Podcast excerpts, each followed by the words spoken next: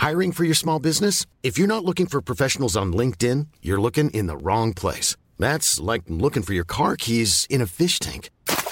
LinkedIn helps you hire professionals you can't find anywhere else, even those who aren't actively searching for a new job but might be open to the perfect role. In a given month, over 70% of LinkedIn users don't even visit other leading job sites. So start looking in the right place. With LinkedIn, you can hire professionals like a professional. Post your free job on linkedin.com slash spoken today.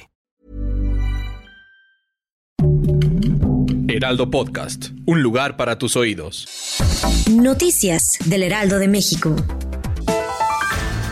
Durante la conferencia mañanera, el presidente López Obrador indicó que están por terminar los contratos de los proveedores con los servicios integrales del Instituto de Seguridad y Servicios Sociales de los Trabajadores del Estado, por lo cual buscan ya no renovarlos.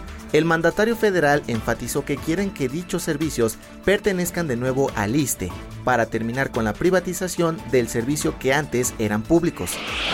Mediante un mensaje en su cuenta oficial de Twitter, Omar García Harfush titular de la Secretaría de Seguridad Ciudadana de la Ciudad de México, rechazó categóricamente las acusaciones y negó haber participado en una supuesta reunión para fraguar dicha versión sobre el destino de los estudiantes desaparecidos entre el 26 y 27 de septiembre del 2014, cuando él era comisionado en Guerrero de la hoy extinta Policía Federal.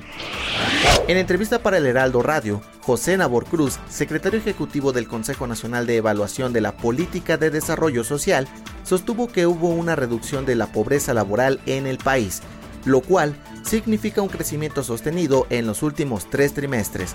Sin embargo, el organismo dio a conocer que las mujeres son las que menores salarios ostentan en el país y son más vulnerables a estar en empleos informales. Dos policías del condado de Crawford y uno de la municipalidad de Mulberry en Arkansas, Estados Unidos, fueron suspendidos el pasado domingo, luego de agredir a una persona frente a una tienda.